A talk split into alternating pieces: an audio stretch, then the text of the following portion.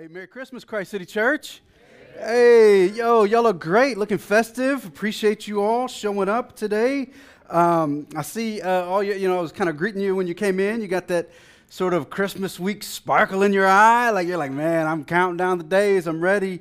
Um, we are in the home stretch, y'all. And I listen, I really do hope that these last days leading up to Christmas and the last days of 2022, frankly, that they are incredibly meaningful for you, that they're filled with intentionality and with joy and um, with things that remind you of God's great delight over you.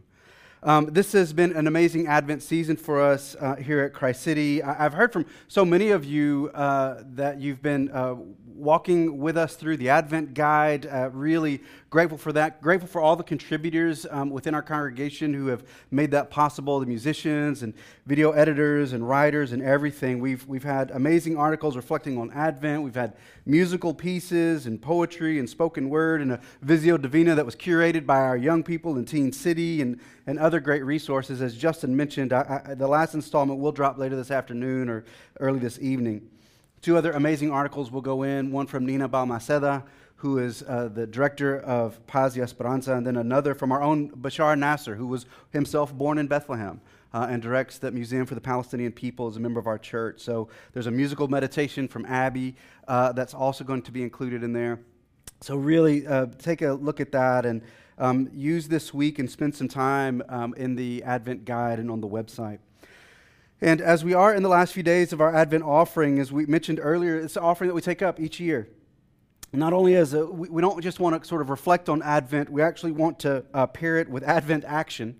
Um, and so we do invite you to give. The offering is going to remain open to the end of the year, as Justin mentioned. So just as we aim to be a blessing to others as a reflection of God's great blessing given to us, then join us um, in giving to the Advent offering.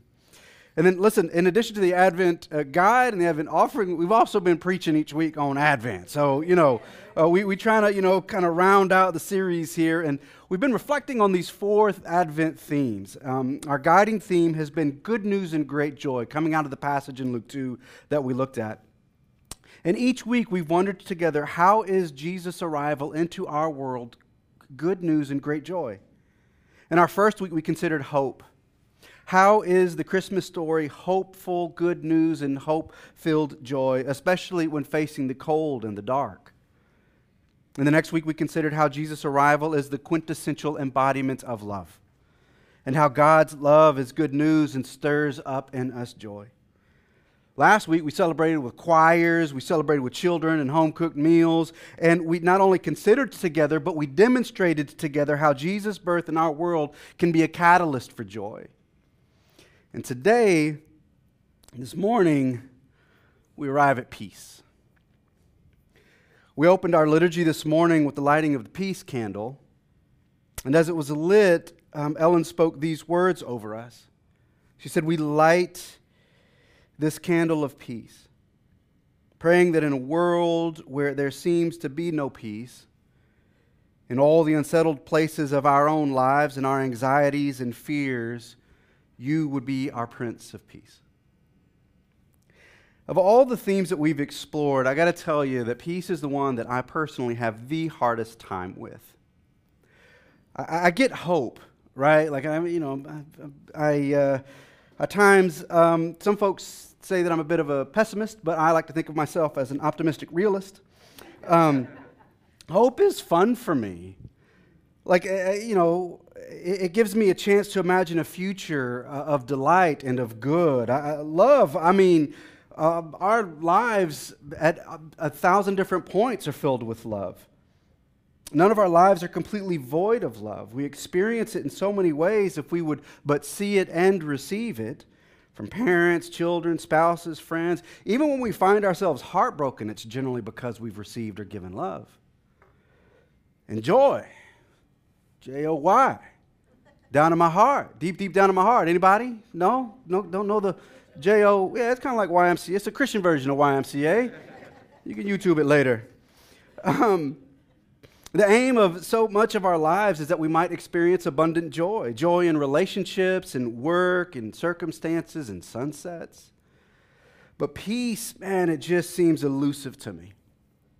As we approach Christmas, they're images of sort of like peaceful Christmas nights and a peace filled Christmas season that flood our minds and that flood our screens. I did a quick Google search and sort of figured out what, what are the images that come up when you type in Christmas and peace. Well, first you get a bunch of like ornaments that say peace that you can hang on your tree. That wasn't quite what I was thinking of, but it's like images of like peaceful new fallen snow, images of fireplaces and peacefully staged living rooms with like expertly decorated Christmas trees. You get images of like idyllic, like European ski towns that I've never visited with chalets that are decorated just right.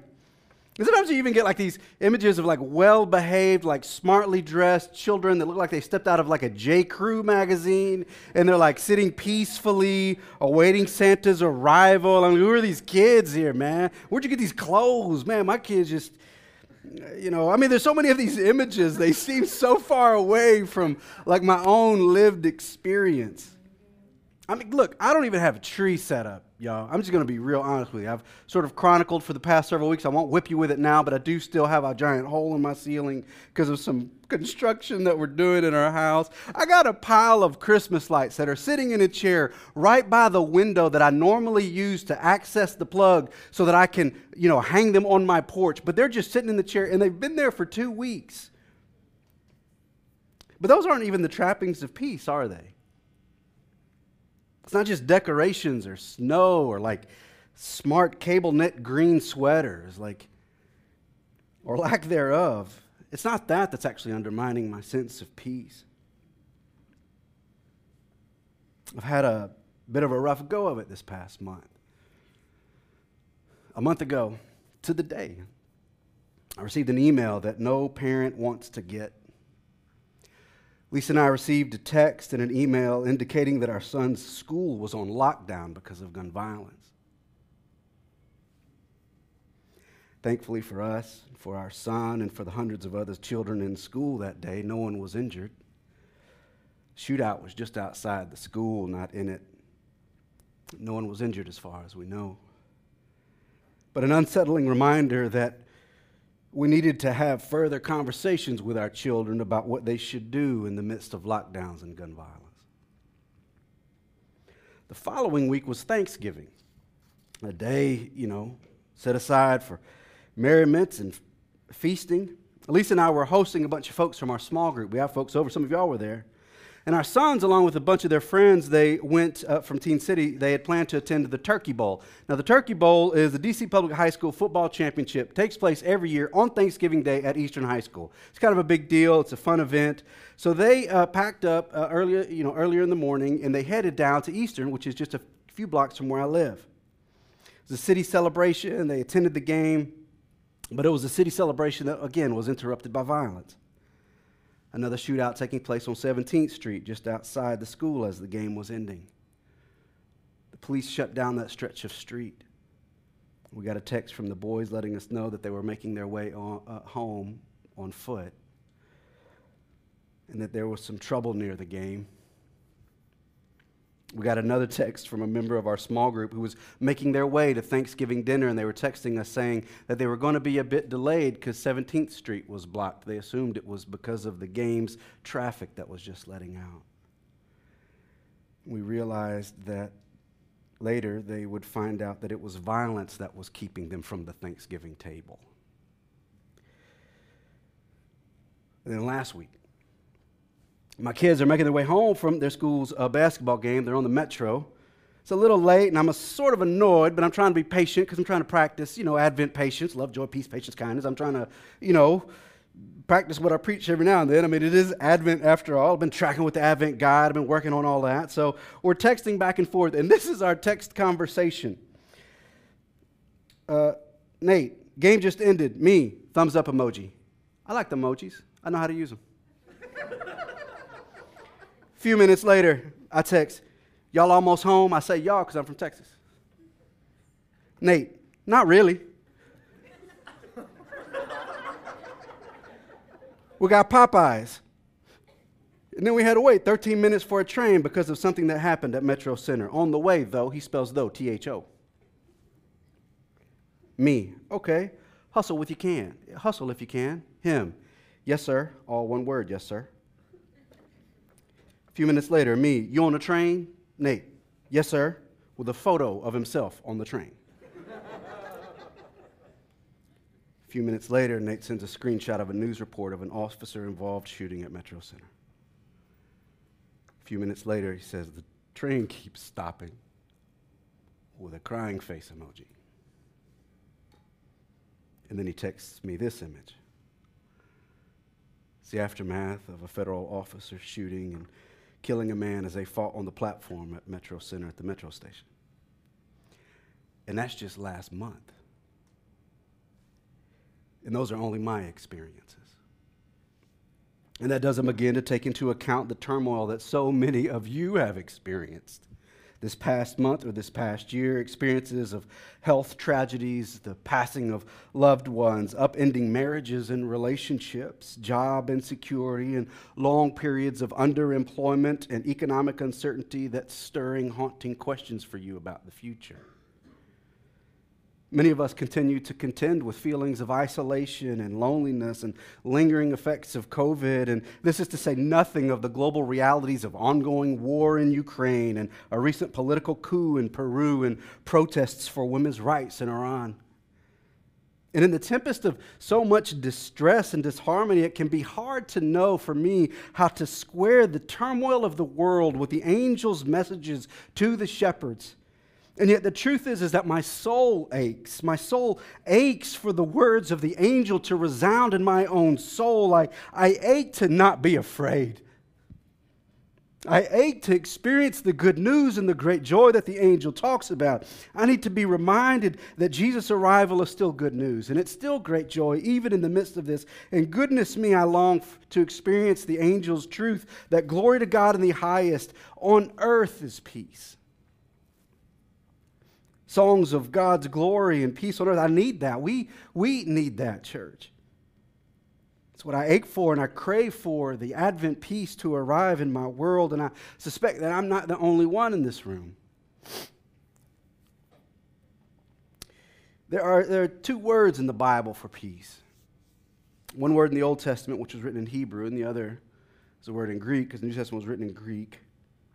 The Hebrew word is shalom, in Greek it's eirene. The word shalom comes first. It's like the, it's like the original, if you will. It's the one that's most often used. And shalom in the Old Testament, it's, it's got an incredibly rich meaning. And so often when we think of peace, we just sort of imagine a definition that simply means something like the absence of war, the absence of violence, the absence of conflict. But shalom, is, it's just far more nuanced than that in the Bible. In the Bible, shalom's meaning it's rich and it's kind of multifaceted and multi-layered. And uh, a more common definition that theologians often use is simply this: the way things as God intended them to be. Yet even that misses so much of the depth of the meaning. Shalom, biblical shalom, the, the Bible's understanding of shalom is understood as peace. Uh, the understanding of peace is to be things as God intended between people between people and creation and within people and between people and God. It's this deeply holistic and fully embodied sense of rightness. Shalom between people. Certainly, one aspect of shalom is that there's to be between be peace between people. It has to find its expression in the relationships that we have with others. And this is between individuals, between me and you, but also a sense of peace between peoples, between my people and your people. For shalom to have expression between people, there must be a sense of, of well being, a sense of safety, a sense of security between us. In Genesis 37, for example, Jacob asked Joseph to go check on his brothers, and he says, Go and see if they have shalom. See if they have peace between them. And and between each other and between the others that are around them. Levitic- Leviticus 26, the Lord says to Israel, I will grant you shalom in the land, I'll grant you peace. No one will make you afraid. God is telling his children that there'll be peace between them and other nations. Shalom incorporates right, harmonious relationships into its understanding of peace. It's this avenue of peace where justice and rightness between people and peoples comes into view. This is reflected in our cultural chants and in our protests that remind the world that where there's no justice, there's no peace. It's an echo of the biblical prophet Jeremiah who warns against saying, Peace, peace, but there is no peace.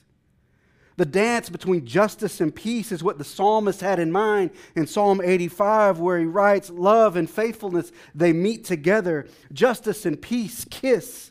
Faithfulness springs forth from the earth, and justice leans down from heaven. Shalom is intertwined with justice. In shalom, each person enjoys justice, for there is no shalom without justice. However, shalom goes beyond justice. As Sri Lankan theologian Vinoth Ramachandra points out, injustice is always exclusionary. Therefore, true biblical justice must be inclusive. There is never a point where the invitation to experience God's shalom, there's no point where the invitation is not also to extend to the practitioners of injustice an invitation to lay down their oppression making and become shalom makers, to become peacemakers. Shalom is more than just the ending of injustice, it is the healing of the broken bonds of peace that were meant to exist between people and peoples. Yes, shalom is the ending of violence and oppression between people, but shalom is also the establishment of joy and flourishing between those who were once bent on each other's undoing. It probably doesn't need to be repeating, but I'm not going to let it stop me. This is part of the theological underpinnings of our Advent offering. It's not just charity, it's not just nice people doing nice things for folks. It's about us shalom making as a community, attempting to invest into the things that make for peace. Investing in the dreams and hopes of young people so that they might experience the shalom of God. It's investing in the institutions that aim at providing safe, a safe place to learn and grow and thereby experience the shalom of God.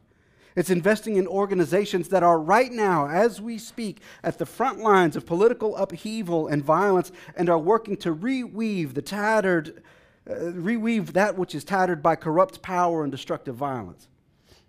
Our Advent offering is a deposit, a down payment on shalom in DC and around the world. Shalom, it, it doesn't just have a human element, though. There's also a non human dimension as well. Shalom, biblically understood, it, it, it, creates, it incorporates right, harmonious relationships with nature and a delight in our physical surroundings. Shalom comes when we, as embodied bodily creatures, not disembodied souls, when we care for and shape and labor alongside and delight in the wider community, the wider created world that the Creator has entrusted us with. As African American author and theologian Lisa Sharon Harper notes, we were meant to be protectors and cultivators and, serve, and servants of the land, not its exploiters. Shalom with creation was broken in the fall, but God's plan for the renewing of shalom with creation it runs through Jesus and those that follow Jesus. As the Apostle Paul writes in Romans 8, for cre- the creation waits with eager longing for the revealing of the children of God. Creation itself will be set free from its bondage to decay. Shalom is not possible as long as we continue to view creation as something to exploit and consume rather than something created by God for us to steward and to protect and to love. Shalom isn't only about the state of things outside of ourselves. Shalom is also what takes place in my own skin. Shalom in, incorporates the understanding of a right, harmonious relationship with myself. I can be at peace with everyone around me and have a war waging inside of me. Outwardly, I can present a a facade of peace, but on the inside, in my mind and my emotions and my soul, I can feel at such dis-ease that it belies my external appearance. Even if things are going well for me, if I have safety and security, and my relationships are in order and I'm caring for the wider world around me, but internally I'm at odds with myself, that's not shalom. Shalom is where my whole being finds integration my outside life and my inner life, when they find congruence and harmony with each other, and when there's a distance between those two sides of who I am, when I'm experiencing a, a lack of integration, when I'm experiencing disintegration. But where shalom takes root, then there is a qualitative difference in my life. For example, the results of which are displayed in what the Bible refers to as the fruit of the Spirit. I'll begin to display outwardly and experience inwardly love and joy and peace and patience and kindness and gentleness and faithfulness and self control. With shalom as experience, I don't simply love others uh, just as a show of love towards others, but I have love for others. I'm able to receive love from others. I'm able to love myself as God loves me. When shalom is experienced, I don't simply just have the markings of joy, I experience joy down in my heart, deep, deep down in my heart. When shalom takes root, patience isn't just something that I show others, but it's something that I practice with myself. I am patient and gracious with myself, the same with kindness and gentleness and faithfulness and all of them. Shalom is things as God intended them to be within me. And then lastly, and most importantly, shalom incorporates right, harmonious relationships with God. As a Christian philosopher, Nicholas Wolterstorff states, when the prophets speak of shalom, they speak of a day when people no longer flee God down the corridors of time, a day when they will no longer turn in those corridors to defy their divine pursuer. The centerpiece of any peace is ultimately peace with God because God is the originator of shalom. He is the one who embodies the peace we seek. And this is precisely why the angel sang in Luke 2 Glory to God in the highest, and on earth, peace. They sang this because peace wasn't an idea, it wasn't even a state of being, but rather peace was a person. Peace is the one of whom the priest Zechariah said earlier in Luke's Christmas account, He, this one who embodies peace, he will guide our feet into the way of peace. Jesus is the one of whom Simeon would say later in the Christmas story, This day, Lord, you have discharged your servant in peace, just as you promised. He is the one of whom Peter said that it was by him that God preached the good news of peace to Israel. He is the one of whom Paul was speaking as a Jew to the Gentiles when he said, He came and preached peace to you who were far off and peace to those who were near. He is, in fact, Jesus Christ, whom Isaiah called the Prince of Peace. Peace isn't simply a concept, it's not just a, a future state of transcendent perfection, but peace is a person. And that's what Advent reminds us of. That's why there can be peace on earth because the Prince of Peace made his way to earth on our behalf. Because of that, we can face violence in the streets and in the metro stations. We can work for peace because Jesus took on violence in all of its forms and all of its hatred and overcame it. We can face isolation and rejection because Jesus took on rejection and overcame it. We can face sorrow because Jesus faced sorrow and overcame it, not just so that we can have peace that masquerades as snow covered chalets in Swiss Alps or a manicured evergreen tree in our living room, but so that we might have a deeper peace that finds its expression in our relationships with others, in our relationships with the wider, wilder world around us, peace in our relationships with ourselves, and ultimately peace with God.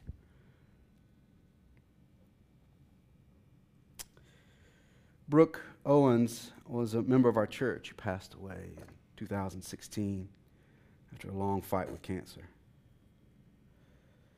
She was a brilliant and beautiful person with a wild sense of humor. She was a rocket scientist at NASA. Literally, a rocket scientist. She had a bunch of other hobbies too. She was a DJ and she was a poet. She would chronicle her journey with cancer and its intersection with faith through her poems and through her spoken word pieces.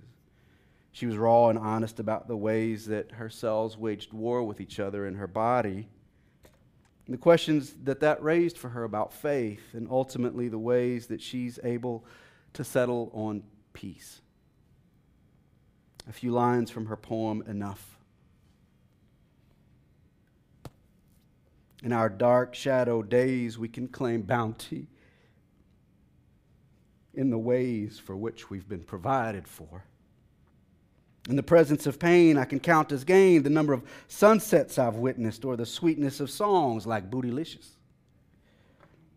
The list could go on and on. We can feast in famines and dance amidst death threats and murmur gratitudes while gunfires graze us.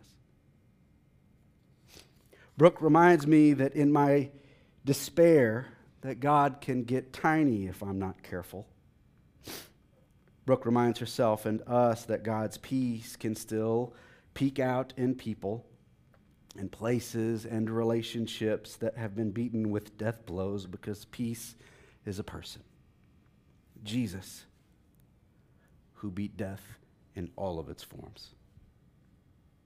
And in that, there is hope, and there is joy, and there is love, and there can be peace.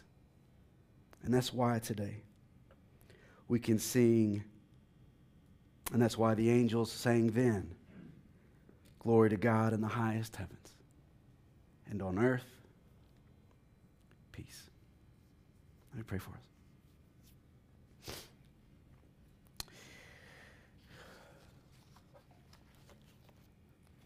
Holy Spirit, we thank you for this moment. We thank you for this season. We thank you for the ways that you have come into our world as tumultuous as it might have been. And that you remind us that even in those places that peace can reign because you reign, God. God, I pray that as we take this last turn towards Advent, God, that we would remember that whatever it is that we're facing, that you're here, that you're with us, and that you remind us that you are for our good and that you are for our peace, God. Lord, I pray that we experience Advent peace even this week. With whatever it is that we're facing, with whatever it is that is staring down upon us, God, that we would see you and look to you.